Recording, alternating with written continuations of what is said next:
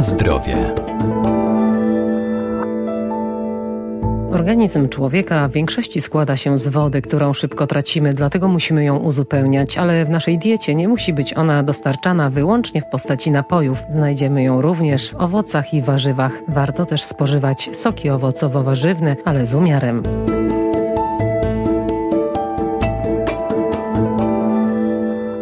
Warzywa i owoce mają wszechstronnie korzystne działanie dzięki zawartości cennych składników pokarmowych, m.in. witamin, minerałów, błonnika czy fitozwiązków. Są one także bogate w wodę. Do owoców i warzyw, które zawierają znaczący udział wody możemy zaliczyć. Na przykład ogórek, który zawiera 96% wody. Profesor Radosław Kowalski, Wydział Nauk o Żywności i Biotechnologii Uniwersytetu Przyrodniczego w Lublinie. Seler naciowy zawiera podobnie jak ogórek około 96% wody, doskonale nawadnia, ale i oczyszcza organizm z toksyn, wspomaga odchudzanie jako chrupiąca przekąska czy składnik surówek. Sałata z 95% wody, smaczne liście, obecnie dostępne przez cały rok. Pomidor zawiera 95% wody, świetnie gasi pragnienie, jest łatwo dostępny także przez cały rok, jest bogaty w wiele prozdrowotnych składników.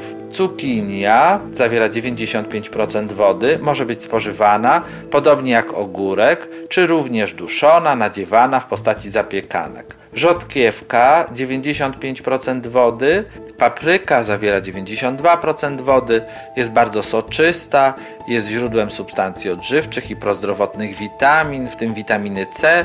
Warto czasami przegryźć papryczkę, położyć na kanapce czy ubogacić nią sałatkę. Grapefruit zawiera 91% wody, jest lekko goryczkowy, bogaty w mnóstwo cennych składników, polecane w dietach niskocholesterolowych i odchudzających. Także możemy dodawać grejpfruty do ulubionej surówki. Marchew zawiera 89% wody, jest chrupiąca, soczysta, słodka, wyśmienita jako składnik wielu potraw, ale też smaczna przekąska w ciągu dnia. Maliny 87% wody, idealne jako przekąska oraz dodatek do ciast i lodów.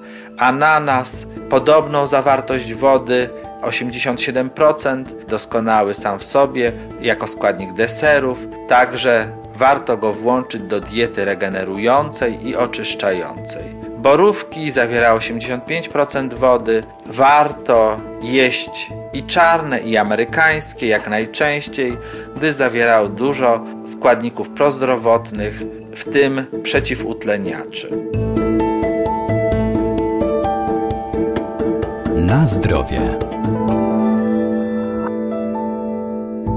Owoce i warzywa działają m.in. odkwaszająco. Niektóre z substancji w nich zawarte wykazują też działanie antyoksydacyjne. Można je spożywać także w postaci soków. Ogromna większość soków cechuje się średnim indeksem glikemicznym.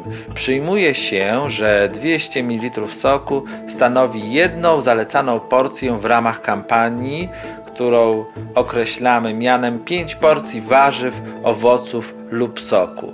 Oczywiście musimy mieć na uwadze naturalne porcje tych prozdrowotnych produktów i nie możemy ich w pełni zastępować. Bardzo istotna jest również forma dostarczonego produktu. Jedząc nieprzetworzone jabłka i owoce, już w jamie ustnej rozpoczyna się trawienie cukrów pod wpływem enzymu zawartego w ślinie. Dodatkowo w trakcie przeżuwania nasz mózg wydziela serotoninę, która jest odpowiedzialna za nasze dobre psychiczne samopoczucie. Pijąc sok, eliminujemy ten ważny etap. Niektóre z badań wskazywały, że picie soków przyczynia się do rozwoju próchnicy. Jednakże należy tutaj rozróżnić, czy obiektem w badaniach były stuprocentowe soki, czy produkty na bazie soków często dosładzane. Obecnie już nie uwypukla się tak bardzo problemu próchnicy zębów w korelacji z piciem soków. Soki, poza składnikami odżywczymi, takimi jak witaminy i sole mineralne, zawierają też znaczne ilości związków fenolowych, a soki mętne także znaczące ilości błonnika.